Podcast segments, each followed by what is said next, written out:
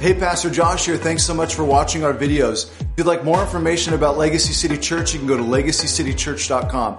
Please don't forget to like, subscribe, and hit the bell below. God bless you. We are stepping into a brand new book today.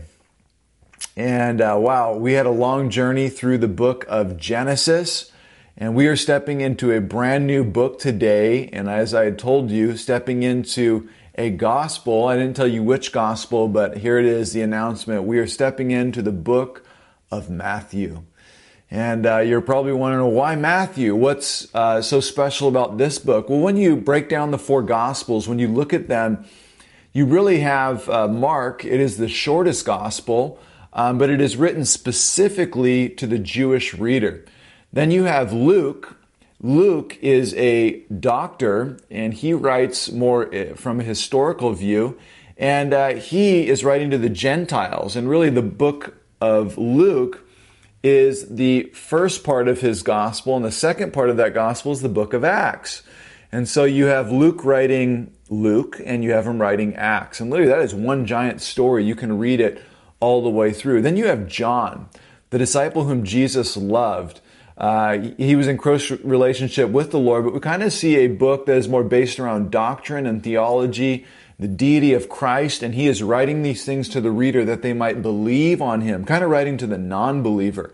Um, and so I chose Matthew because it really is written to the Jew and the Gentile, and it covers more topics and more things. It is more comprehensive than any other gospel in the writings of Christ. And I'm hoping that you will get a full worldview from Jesus. And that is why I have titled this series Jesus Worldview. Jesus Worldview. I Heard of a story of a time when a guy came to the Lord and he said, Lord, you know, I was thinking about this and I remembered and thought, you know, you own all the cattle on a thousand hills. And so I wanted to ask you a couple questions. Would that be okay? He says, Yes. He says, Lord, do you own all of time? Like, are you outside of time? Like, is a, a day like a thousand years to you? Is a thousand years like a day to you? He says, Yes. Well, like, is one second like a million years to you? Again, because you're outside of time. He says, Yeah. One second's like a million years. A million years is like a second, the Lord replied to him. The guy scratches his head a little more and says, Well, Lord, is like a penny like a million dollars to you and, and a million dollars like a penny to you since you own it all? Um, it's all the same, right? And he says, Well, yeah, I guess. Yeah, I own everything, so it's all the same to me. So you're saying, again, a second is like a million years and a penny is like a million dollars? The Lord says, Yeah, yeah, I guess that's true. So he looks at the Lord and says, Lord, then can I have a penny? And he smiles at the Lord, and the Lord says, let me think about that. Um, yes, you can have a penny. Just a second. Just a second. A million years in time waiting to get that penny. He thought he had the Lord getting that million bucks from him. Time, provision, history. Really, when you step back and you view and look, watch this, from God's angle, you see him up to something, trying to accomplish something. And this is a world view, lens, and idea. When you are looking through the lens of God's eyes to see how he views the earth, how he views society, how he views family, how he views a marriage, how he views work, how he views life. What is this all about? I titled this series Jesus Worldview, and maybe you're asking why. Because I am noticing more and more in the church that people who believe in Jesus don't exactly believe in his worldview many times. Sometimes when you look at what they believe, you're like, wait a minute, you said that you believe in Jesus and that you're a Christian. How in the world can you have this worldview? Maybe as I'm talking, you're thinking to yourself, what is a worldview, anyways? Why do you keep using this word? I don't fully understand it. I looked up this term worldview and the seven major worldviews uh, that we see in the world today.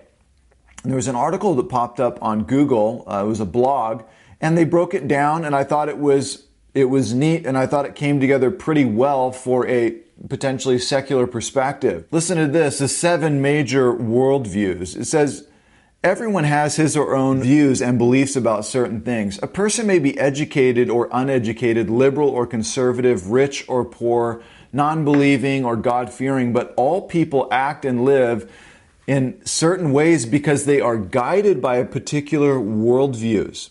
A worldview is simply the total of our beliefs about the world, the big picture, that directs our daily decisions and activities. There are seven major worldviews, namely theism, the belief in one God as creator of the universe, atheism, no God, atheism, no God, or the belief or lack of belief in any uh, God or deity. Pantheism is that God is everything and everything is God. Panentheism, the universe is part of God, but not all of God. Deism, the belief in the existence of a supreme being, specifically of a creator who does not intervene in the universe, um, finite godism, uh, a belief in a deity that is limited, and then polytheism, the belief in or worship of more than one God, believing in many gods. People with these views have different beliefs about how they see life and the world at large. Worldview is like colored glasses. You ever put on colored uh, lenses of sunglasses. You put on a yellow, you put on a blue, you put on the red lens, and all of a sudden everything becomes red, or everything becomes blue, or everything becomes yellow. It's, it's, the worldview is like colored glasses. It colors everything at which we look. It is a grid through which one views all of life. As such, it helps form our thoughts, values, and decisions. The tragedy is that most people do not even know their, what their worldview is how they got it, and how important it is in their lives. I remember hearing this word worldview back in, I guess I was in high school, um, heading out of high school, and I was like, worldview? What is that? What does that even mean? And I didn't know what my worldview was. I didn't know what if I had one, and I didn't know how to identify it. You see, most people's worldviews are shaped by their family, friends, culture or the culture they choose to run with. Most people don't know why they believe what they believe or why they live by certain moral laws and not others. You're like, well, you're supposed to do this. Well, why? Well, because um, my professor said so, because my dad said so, because the people that I run with, these my friends and the, the culture that uh, they hold to, they think that's right, and so I think that's probably a good thing to do too. Most people have not sat down to figure out why they are thinking in the direction they are thinking. Why do you think that way in that direction? And why do you stay in that lane? What if someone challenged your thinking? Would it hold up to the arguments? You got to understand that the way you think is the way you live.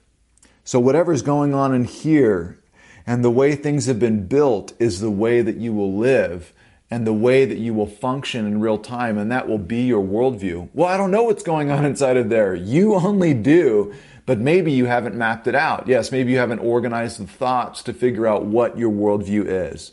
I will tell you that my worldview is governed by a God who has created the universe and given it purpose and meaning. He has set the universe to obey laws. He has made humans to worship and enjoy Him forever and to enjoy the playground of the earth given to them. All of creation is made to declare His glory and to live in His ways by loving Him and loving one another. This worldview is the lens in which I filter everything. God is King of the universe and we are His people. His way to live is the best way, and when we step outside of those ways, destruction comes. And that is why our earth is in shambles. The answer is for all of creation to turn back to the God who made them. How?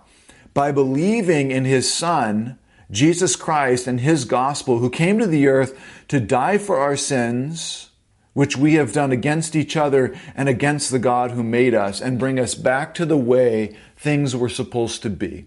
God made us to be in relationship with Him, relationship with everybody on the earth, in love, in deep community and society, to subdue and enjoy the earth that He has created for us. We are to live in relationship with. That's the whole shebang. That's what this universe is all about.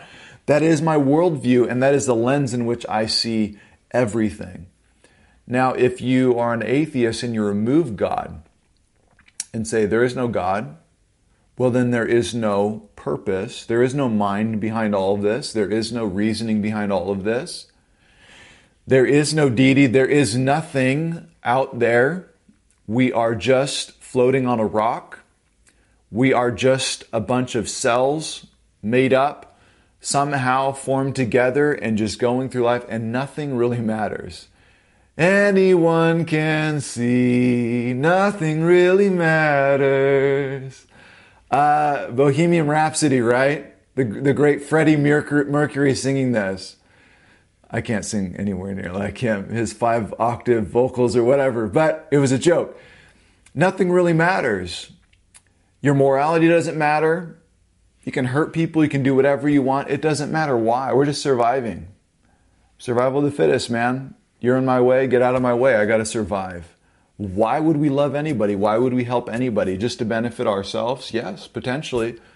But really, when there is no rules, no laws, there is no mind, there is no reason for any of this, there is no purpose in the universe, that leads to great darkness and great depression. And we turn ourselves over to our own selfish ambitions and we create our own law and we create ourselves as God and we rule our own universe and we do whatever we want and we will push anyone out of the way to get what we want. After all, we're just animals running around on a rock trying to survive. You see, that worldview breaks down quickly. It doesn't work in real time. Everything from government to society, family, and marriage is filtered through the lens of God and what He thinks. This is the theistic worldview. And I would take it a step further and say I do not hold to simply a theistic worldview, but a Christian worldview, a Jesus worldview. I look through the lens of Christ. Jesus came to the earth to show us humans how to live the way our God in heaven wants us to and to save us from the sin that stops us from doing so. Let me say that again. Jesus came to the earth to show humans how to live the way our God in heaven wants us to and to save us from the sin that stops us from doing so. That is what this series is all about, seeing through Jesus' eyes seeing what Jesus thinks about all these issues around us. There's a lot of issues going on in the world, and there's a lot of debate going on everywhere. And my first question to people, as soon as they say, well, this is the way it's supposed to be, and this is what I think is true, I always say, well, why? What, what gives you the corner block on truth? Why should we believe you? And why should we believe your opinion? Why, why do you get to come and say these things and rant about this or say that on? What gives you the corner block to truth? What substantiates your truth? What is your premise? What is your presupposition? And I always challenge that because I say, well, I heard it online. Well, my teacher, my professor said it in college. Well, what makes them the corner block on truth? What makes the media the corner block on truth? I know who has a corner block on truth. It is God. And it is revealed through his son, Jesus Christ. For he said, I am the way, the truth, and the life. He is the truth. And his ideas and worldview makes more sense than anything else in the universe. And that is why I adopt it.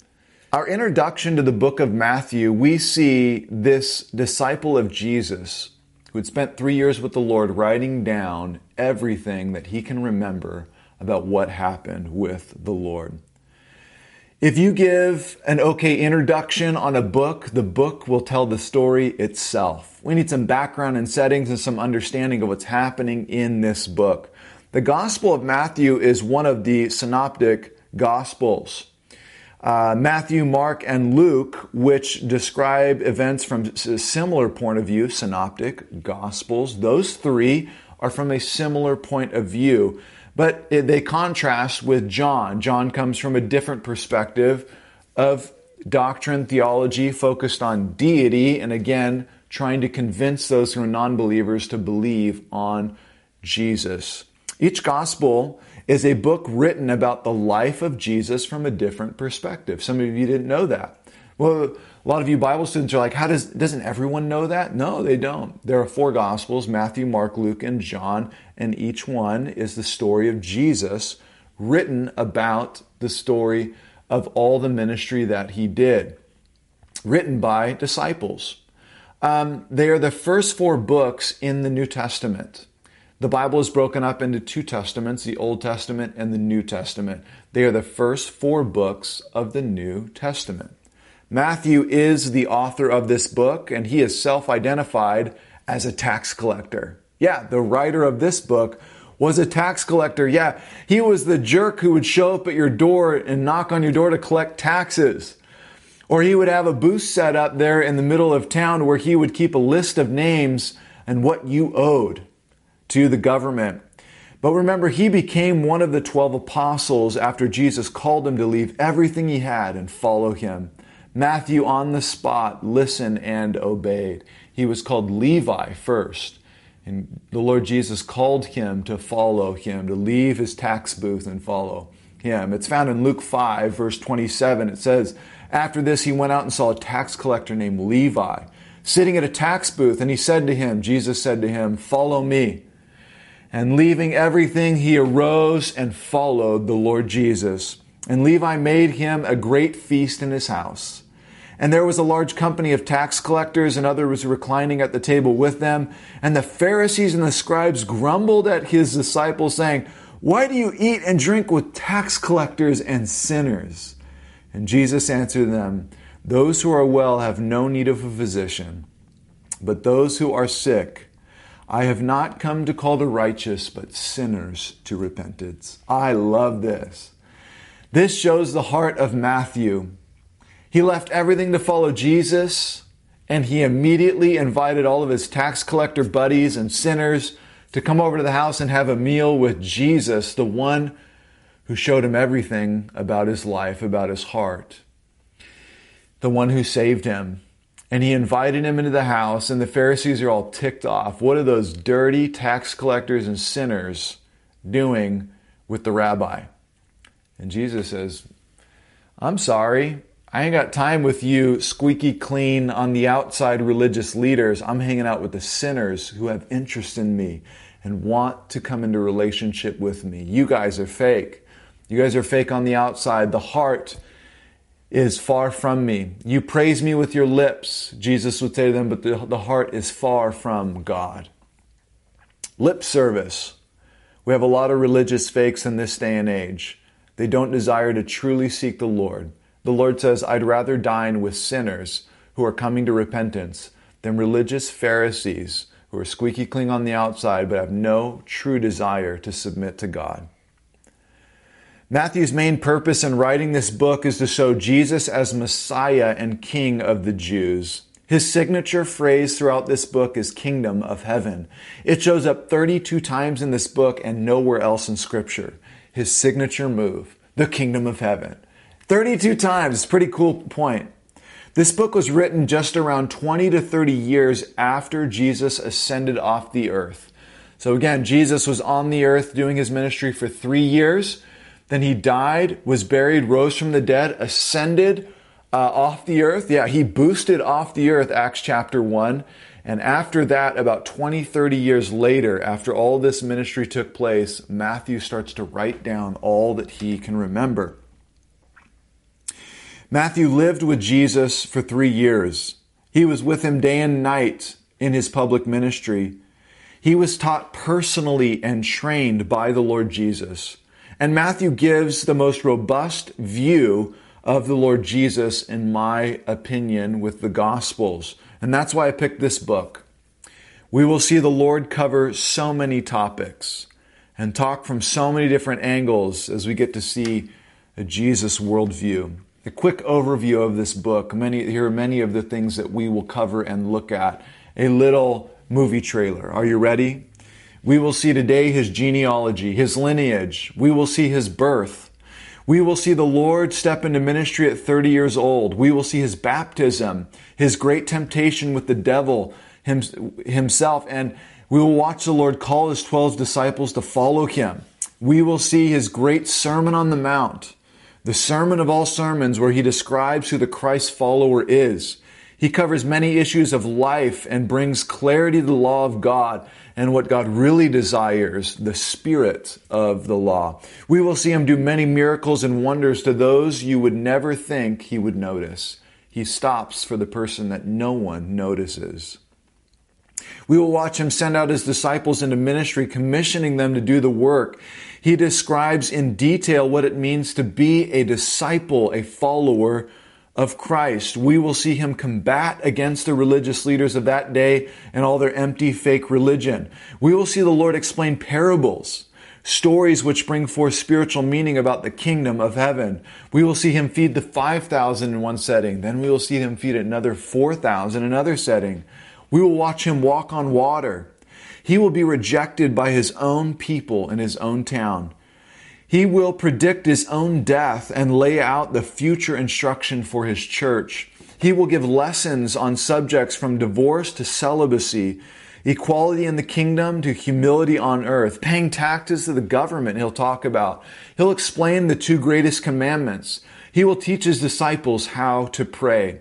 He will challenge and condemn the temple abuse and practices by the religious leaders. He will tell his disciples about the future and end times and how to be ready for his return. We will see Judas, one of the disciples, betray the Lord. He will be crucified. Three days later, he will rise from the dead. We will see him give the Great Commission and send off his apostles into the world to spread the good news and make disciples of all nations, teaching them to observe what he taught them those three years of ministry. That's a lot, huh? Yeah. You get the full download. There's a lot to cover, but you will have a full understanding of Jesus and his worldview when we are done with this book. There is no question as to what position the Lord stands on and rejects. And I am shocked, really, at how many people call themselves Christians yet do not align themselves with the teachings of Christ. The truth is that person is not a Christian. A Christian, by definition, is one who follows the Christ. They follow his teaching and walk in his obedience. They have made him Lord over their lives, plain and simple. Pastor Josh, but what do I do as a Christian if I come across teachings of the Lord Jesus that I don't agree with? You change your mind. Hello? You change your mind. You're not God. You're not the Lord. You're not the Lord Jesus. And if you are following him, then you're following all of his teachings. We don't pick and choose things that we like. He's not a buffet. He is the Lord, and we submit ourselves to his ways and his teaching. And I will not apologize for any of that. If you have a problem with Christ's teachings, then you have a problem with me because I'm going to stand firm in the things of Christ and what he has said. And so when people challenge through the book, I'm excited to discuss and talk about these things with you. But you know what I'm going to do over and over? What does the text say? What does the text say? What did Jesus say? What is it? You tell me what Jesus said. Did he say something different? I can see clearly he's saying this. Do you agree with Jesus or not? That's the conversation. That's the end of the conversation.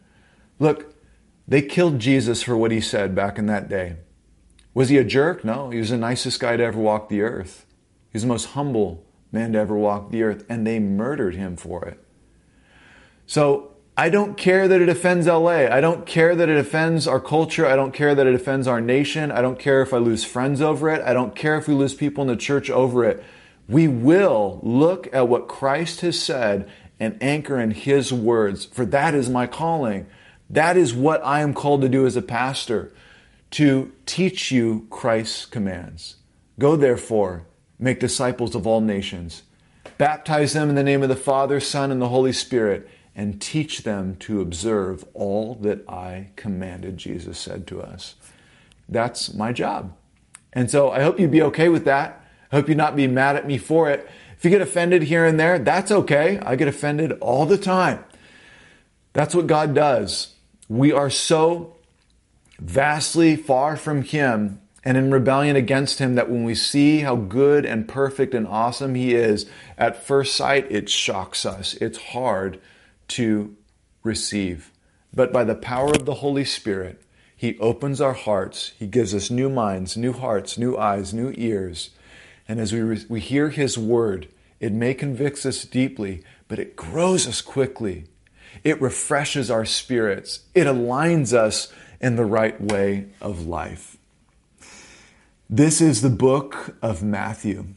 Today we will see that all of history has been designed around the Lord Jesus and his coming to the earth. Yes, the Lord Jesus is the centerpiece of all time, space, and matter. I thought it was the Big Bang. No. That's just God banging the universe into existence so that he could create a people and bring forth a Savior that bears his image and shines his glory to the universe. His coming to the earth to be born of a virgin and die for the sins of mankind is the centerpiece so we can be brought into relationship with the God who made us. It is the greatest news in all of history that people can be reconciled to God and reconciled to one another through Jesus Christ. We are in Matthew chapter 1. We're going to read a few verses together um, through the genealogy so you can get an idea of what's going on. And uh, I'll jump down to a couple other verses and then we'll start to open this book together. Matthew chapter 1. You can stand for the reading of God's word if you'd like to, there in your home, wherever you're at. We always stand for the reading of God's word to pay honor to Him. Remember whose word we are reading, not mine. My opinions don't matter. It's what Jesus has said, it's what God has said in His word.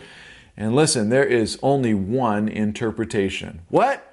I hear all kinds of interpretations. Sorry, there's only one, and it's the authorial intent. It is the intent of the author writing what has Matthew said? What is he trying to say to us? Whatever he is trying to say, that is the intent. Oh, what you mean is not there's a lot of interpretations. You meant there's many applications. Yes, there is. There's one interpretation, thousands of applications on how it applies to our lives. We are to find the authorial intent in the text and then apply this to our lives, my life. And then your life is different. And then someone else's life. The meaning stays the same, but it applies in different ways. Very important. Matthew chapter 1, starting in verse 1, it says, The book of the genealogy of Jesus Christ, the son of David, the son of Abraham. Abraham was the father of Isaac, Isaac the father of Jacob. Does that sound familiar? Jacob the father of Judah and his brothers. Judah the father of Perez and Zerah by Tamar, and Perez the father of Hezron, and Hezron the father of Ram, Ram the father of Amminadab, the father of Nahshon, and Nahshon the father of Salmon, and Salmon the father of Boaz by Rahab, and Boaz the father of Obed by Ruth, and Obed the father of Jesse, and Jesse the father of David the king. And David was the father of Solomon by the wife of Uriah, and Solomon the father of Rehoboam, and Rehoboam the father of Abijah, Abijah, and Abijah the father of Asaph, and Asaph the father of Jehoshaphat, and Jehoshaphat the father of Joram, Joram the father of Uzziah, and Uzziah the father of Jotham, and Jotham the father of Ahaz, and Ahaz the father of Hezekiah, Hezekiah the father of Manasseh, Manasseh the father of Amos, Amos the father of Josiah, Josiah the father of uh, Jeconiah, his brothers, at the time of the deportation to Babylon. Skip down to verse 15. Eliud, the father of Eleazar, and Eleazar the father of Matthan, and Matthan the father of Jacob, and Jacob the father of Joseph, the husband of Mary, of whom Jesus was born, who is called Christ.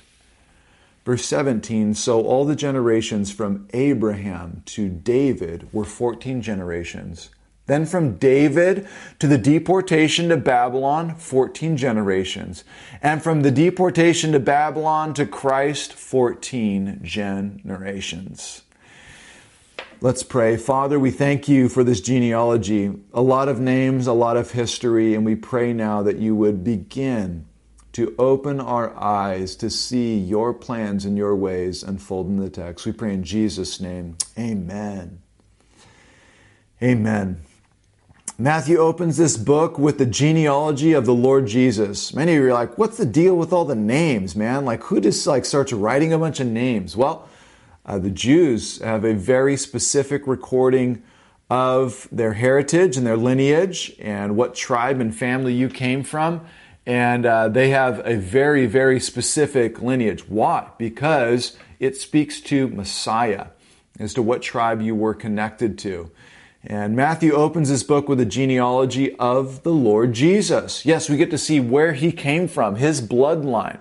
Um, I don't think I even told you what the title of the message is today, uh, but it's a perfect time for that. If you're taking notes, it is a bloodline of grace.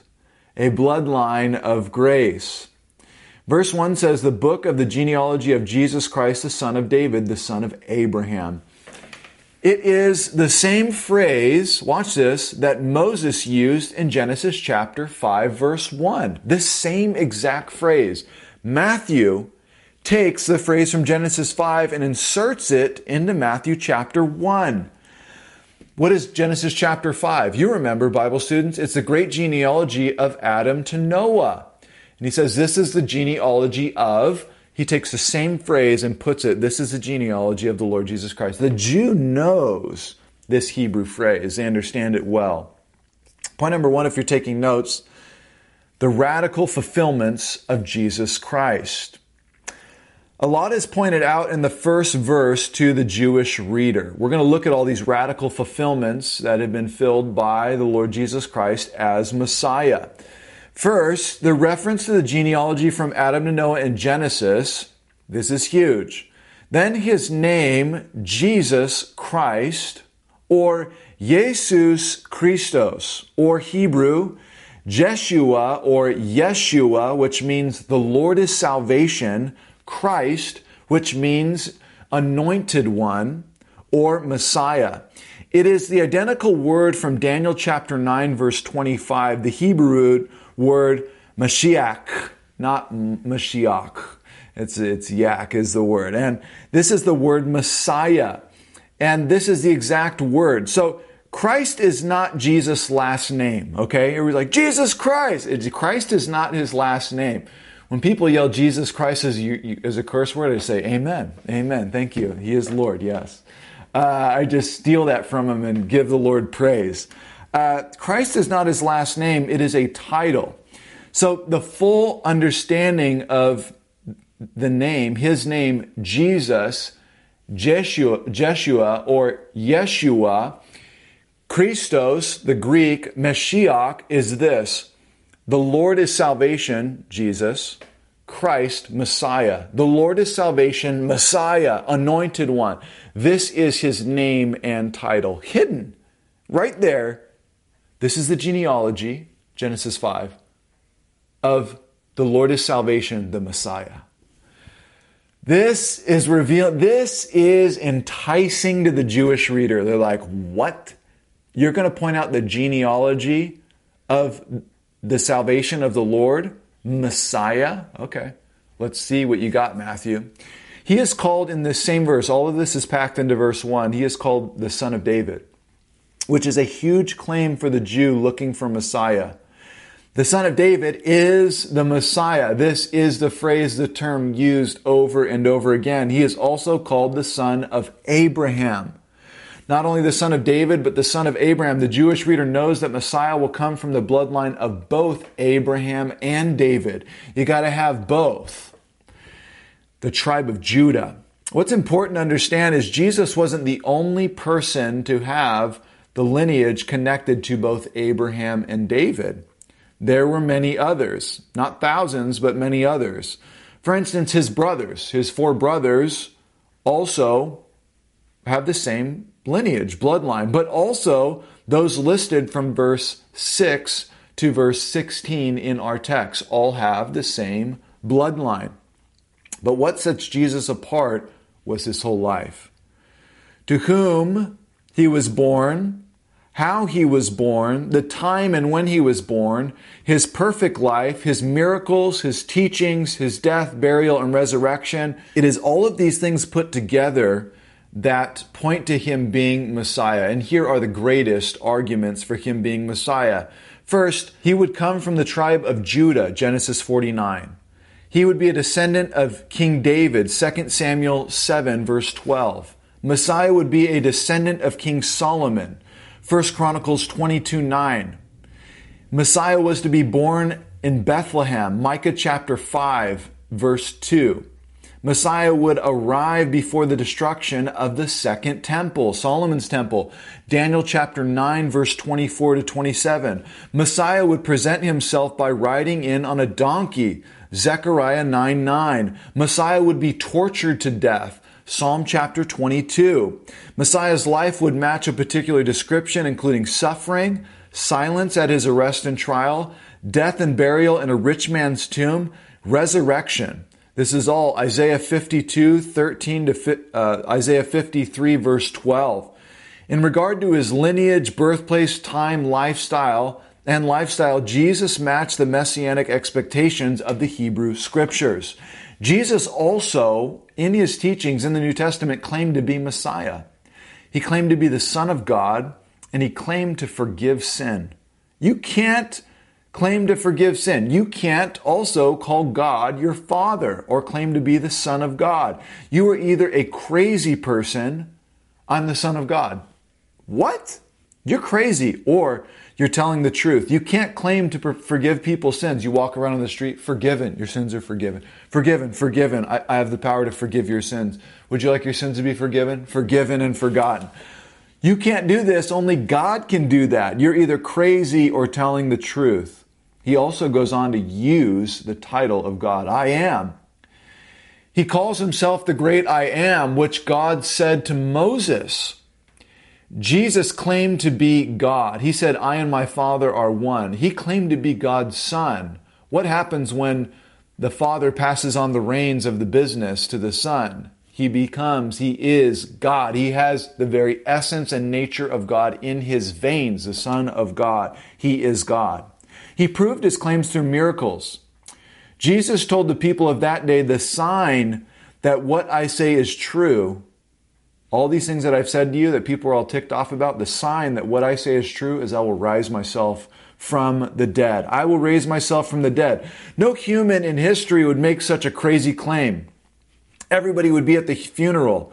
This is what sets Jesus apart from every religious guru on the planet. No one has done what he has done.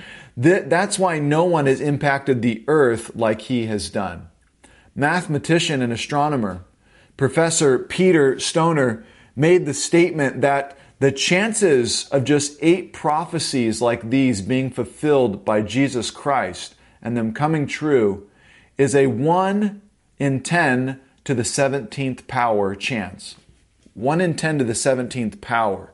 That's a 1 with 17 zeros behind it, a 1 in that many chance. That would be the equivalent to covering the whole state of Texas with silver dollars, two feet deep, then expecting a blindfolded man to walk across the state on the very first try and find the one silver dollar that you marked and threw out there. A blindfolded man walks out there. He has one chance to grab the silver dollar. It is a 1 in 10 to the 17th power chance that he would pick up that silver dollar. That's only if Jesus fulfilled eight prophecies. Now, back to Stoner's illustration, using only 48 of the prophecies Jesus fulfilled, it was calculated that the chances of one person fulfilling by sheer chance 48 of these prophecies, are you ready? It is 1 it is 1 in 10 to the 157th power. A 1 with 157 zeros behind it. That's the number, 1 in that many chance that Jesus could fulfill 48 of those prophecies. This would be like taking electrons. This is how many electrons? 10 uh, to the 157 power, this many electrons, taking them, electron is very small, and pressing them into a solid ball. This ball, made entirely of electrons that big, would pretty much fill our entire galaxy and bleed into the universe of electrons. Now, you would mark once again one electron, throw it out there into the universe, and a man gets to blindfold himself and has one chance to pick the right electron. That is the chance of Jesus Christ fulfilling 48 of those prophecies. Do you know how many are claimed that he fulfilled? over 300 scriptures. Over 300 scriptures. This is incredible. Professor Stoner says, to the extent then that we know this blindfolded man cannot pick out the marked electron, we know the Bible is inspired. This is not merely evidence. It is proof of the Bible's inspiration by God, proof so definite that the universe is not large enough to hold the evidence. Professor Stoner then made the comment that any man who rejects Christ as Son of God is rejecting a fact proved perhaps more absolutely than any other fact in the world. The mathematician who says these types of things, Dr. James Allen wrote a poem in 1926 called One Solitary Life. You hear me read it on Easter and in Christmas. It's the end of it says this Today, Jesus Christ is the central figure of the human race and the leader of mankind's progress, all the armies that have ever marched, all the navies that have ever sailed, all the parliaments that have ever sat, all the kings that have ever reigned put together have not affected the life of mankind on earth as powerfully as that one solitary life. How in the world has he impacted everyone in the universe in just three years of public ministry? What have you done in the last three years? Can you believe it? It was a miracle. It is a miracle. He has fulfilled. And Matthew is pointing this out. Opening statement I got something to say. The genealogy of Jesus Christ, the son of David. Jesus the Christ, the son of David, the son of Abraham. Point number two, if you're taking notes, this is a bloodline of grace. Notice who is in the bloodline of Jesus. Did you catch it? Verse 2, we have Abraham. We have Abram, whose name was changed to Abraham. Do you remember? He is the one who had his wife lie to cover his back. Remember? Got himself in all kinds of trouble, not trusting to the Lord. Had to be saved by the Lord again. Verse 2 also points out Jacob, the heel catcher, the deceiver. We also see Judah, the one who helped sell his brother Joseph into slavery. In verse 4, we see Tamar, who tricked her father in law Judah into sleeping with her as a prostitute to get her pregnant because he would not find her a new husband after she was widowed. Verse 5, we see Rahab, the prostitute in Jericho, who, remember, helped the spies uh, flee the city and get out. We see Ruth, in the genealogy. She is a Moabite woman. We're going to look at that in just a second. David, King David, the one who took Uriah's uh, wife, Bathsheba, and killed him. Bathsheba is in the bloodline as well, who bathed on the roof of her house to catch the eye of the king. Then we have Solomon, the man of material things, riches, and thousands of women. What about the wicked kings mentioned? Did you catch those? Rehoboam, Abijah, and Ahaz. How in the world did they get in the bloodline? Wicked kings? Family, this is a bloodline of grace. This genealogy is made up of sinners. This would offend the Jewish reader at the highest level. What? What, what, are these do, what are these people doing in there? The next thing we see is the genealogy also has women listed in it. This would also offend the reader of that day, for the bloodline generally was listed through the father of the home. If you read through Genesis 5, remember Adam to Noah, and many other genealogies in the Bible, you will see this. You do not see women listed. Very, very few times we see it happen. Matthew chooses to highlight the great women of faith involved, which of course was taught to him by the Lord Jesus. Who told him, Matthew, a tax collector, about the genealogy of the Lord Jesus? The Lord Jesus taught him. Matthew, come here. I want to show you the bloodline. I want to show you all the people that I've redeemed and brought into the fold. And I want you to highlight the women. Very important, powerful people of faith who were outcasts in their society but taken in by God and proclaimed as heroes. Amazing. By the work of the Lord. But let's take it a step further. The greatest offense, are you ready? In the genealogy, the bloodline of grace. Notice that the genealogy is also made up of Gentiles. Gentiles, what? The Jewish reader would be appalled. Yes, Tamar and Rahab were Canaanite women. A race of people the Israelites were forbidden to marry. What in the world are they doing in the bloodline? How did they sneak in? Ruth was a Moabite woman. Deuteronomy 23, verse 3 No Ammonite or Moabite or any of their descendants may enter the assembly of the Lord, not even to the tenth generation. What are these women and these Gentiles doing in the bloodline? Tamar tricks her father in law into sleeping with her. What, what if we found somebody in the church? Uh, some somebody who comes in the church and tricks their father or mother-in-law into sleeping with them by disguising themselves. This would be all over the church. Talk about gossip. Would we choose the would we choose the prostitute on the street? I don't know. Down in the red light district? We go down there and find the best prostitute and choose them to be the one that helps God's people defeat Jericho? And then weave that woman into the bloodline of the Lord Jesus Christ. So many would pick up a stone to stone her for what she has done, condemn her. And the Lord says, Look, she's broken, she's repented. She's done more than you. She is more righteous than I, Judah would say. How did Ruth get into the bloodline if a Moabite was forbidden? Forbidden. Up to the 10th generation, there was no way they're entering the assembly of the Lord. Boaz would choose Ruth. Boaz, a picture of Jesus, would choose Ruth and redeem her and bring her into his fold. Amazing. It's called grace, family. It's called grace, undeserved favor.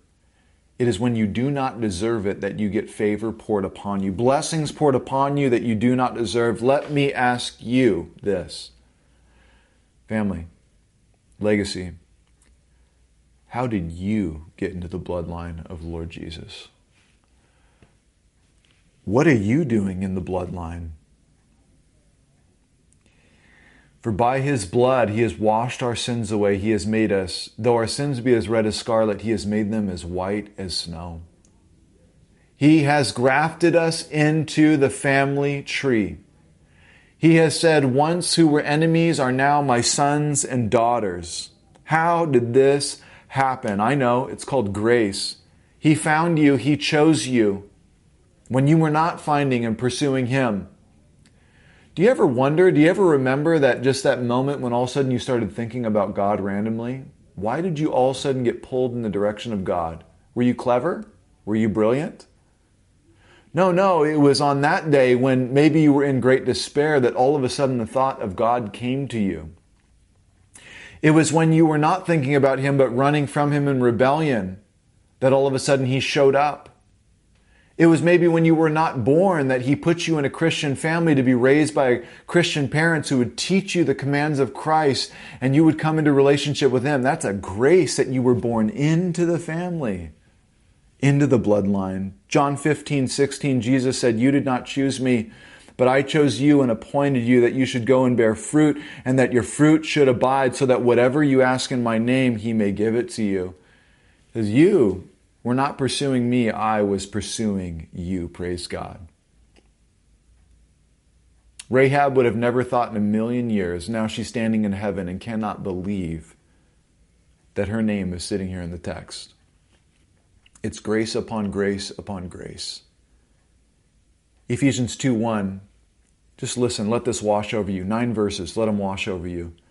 You were dead in your trespasses and sin in which you once walked, following the course of this world, following the prince of the power of the air, the devil, the spirit that is now at work in the sons of disobedience. You were following that, among whom we all once lived in the passions of our flesh, carrying out the desires of the body and the mind, and were by nature children of wrath, like the rest of mankind. Verse 4 But God, being rich in mercy, because of the great love which He has loved us, even when we were dead in our trespasses, He made us alive together with Christ. By grace you have been saved, and raised us, and raised us up with Him, seated us with Him in the heavenly places in Christ Jesus, so that the coming age He might show the immeasurable riches of his grace and kindness towards us in Christ Jesus. For by grace you have been saved through faith. And this is not your own doing. It is a gift of God, not a result of works, so that no one can boast. It's a gift of God. You just came home one day and there was a giant gift under the Christmas tree. What is this? It's a gift. From what? For what? From who? It's from the Lord. The gift of salvation, the gift of being in His lineage, in His bloodline, in His story, in His family. 1 Timothy 1.15, here is a trustworthy say that, that deserves full acceptance. Christ Jesus came into the world to save sinners, Paul says, of who I am the worst. Jesus came into the world to do this very thing to save sinners who are the worst. Paul says, Of who I am the worst. He saved me, and I am the worst. Thus, he came to save the worst sinners. And Matthew would sit back and say, I can't even believe I'm writing this gospel. I was a tax collector, I had no interest in God. I was running and living in sin, and he called me to himself. He grafted me into his story. Praise God. Look at this lineage of sinners. Look at this bloodline of sinners. Poured grace upon them, redeemed them. 1 Corinthians 1:27 instead God chose the things the world considers foolish in order to shame those who think they are wise. And he chose things that are powerless to shame those who are powerful. He chooses what the world does not choose. He chooses what the religious will not choose. He chooses people like you, people like me. When I look at my own life, I am shocked and surprised that God would use me, a sinner saved by grace, to minister His word to people.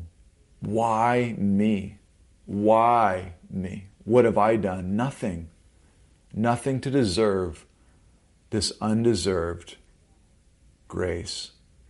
The Lord's genealogy reflects his plan and gospel. This text reflects his plan and gospel. He takes broken people, broken things of the world, and makes them beautiful. He sneaks people into the bloodline who the world would despise and say, No, you're a Moabite. You're out. No, you're a prostitute, Rahab. You're out. David, you killed a man. You murdered him and you took his wife. You're out. Solomon, you were wicked. You are out. You're not staying in the bloodline. Jesus says, No, this is my bloodline, this is my heritage, sinners saved by grace. Praise God. He sneaks people into the bloodline who the world would despise. He gives favor to the poor and lowly. He loves sinners, redeems them, and makes them his own. I can't believe it. It's amazing. This is the worldview of our King and his kingdom. It's called redemption. He pays a priceless price for people others consider trash. He then fills them with His Spirit, redeems them, and makes them beautiful people for His glory. That is what He does. That's His story. That is what He's doing in the universe. How do you view people? Let me ask you do you look through Jesus' eyes when you see those people? How do you see them? Jesus said in Luke 6:32, "If you love those who love you, what benefit is that to you? For even sinners love those who love them. And if you do good to those who do good to you, what benefit is that to you? For even sinners do the same. And if you lend to those from whom you expect to receive, what credit is that to you? Even sinners lend to sinners to get back the same amount. But love your enemies. Do good, lend, expect nothing in return, and your reward will be great, and you will be sons of the Most High. For he is kind to the ungrateful and the evil. Merciful, be merciful even as your Father in heaven is merciful, Jesus says. He is kind to the ungrateful. He is kind to the evil, it says. This genealogy proves that Jesus is Messiah and that he lets sinners, Gentiles, and outcasts into the family. Maybe you're sitting back today feeling condemned, like you don't deserve to be in the family of God. You know what the Lord Jesus says to you today? Come to me, all ye that are heavy laden and burdened, and I will give you rest. He says, You see your sin, you're a perfect candidate. Come on over, sit at my table, dine with me. The Pharisee says, Yeah, but they did this and this and this and this and this. He says, I know. And they acknowledge their sin and you don't. Thus I will give them grace and favor. I will grant them repentance and faith, and they will walk with me all the days of their life. This is the God we serve. This is the lens of grace. This is the worldview of the gospel. Christ Jesus came into the world to save sinners, of who I am the worst. This is the Christian worldview. Get it right. Don't miss this. Walk with Jesus as he unfolds this worldview. Through the text, John chapter 1, verse 12, I'll close with this scripture. But to all who did receive him and believe in his name, he gave the right to become children of God. The only prerequisite for those in the Old Testament to be in the bloodline, to be a part of his story, was to receive him and believe in his name. And he, they, be, they were given the right to be children of God. I want to give you that opportunity to become a child of God today. I want to pray for you that you would believe on Him with all of your heart, that you would turn to Him with all of your being and walk with Him all the days of your life. A bloodline of grace it's shocking when you look at the details who's sitting there in the text. Praise God, He has let us sneak in the back door by His grace and mercy. We'd never make it to heaven without Him. Let's pray. Let's ask God to grant us favor once again as we close. Let's pray. Lord, we thank you for your never ending grace. We can never use it up. It's a fountain that never stops pouring. It's living water. We can drink of it forever. It's the tree of life. And Lord, by simply believing on you, believing in you, in your plan and what you have said, what you have done, just believing you at your word from Abraham to David, you saved millions. And you are still saving today. And Lord, we confess our sin to you now and we choose to acknowledge that we have done wrong against you and we we are guilty of it.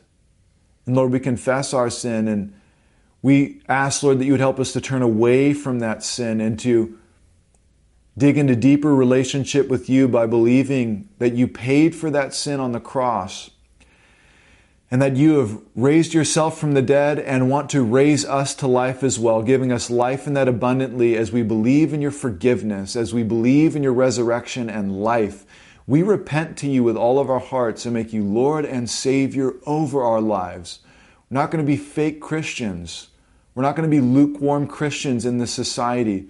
We choose to take on your grace, your mercy, your view, your judgments, your statutes your culture on earth as it is in heaven. Lord, grant that to us. Please put that in our hearts. We turn our lives over to you now.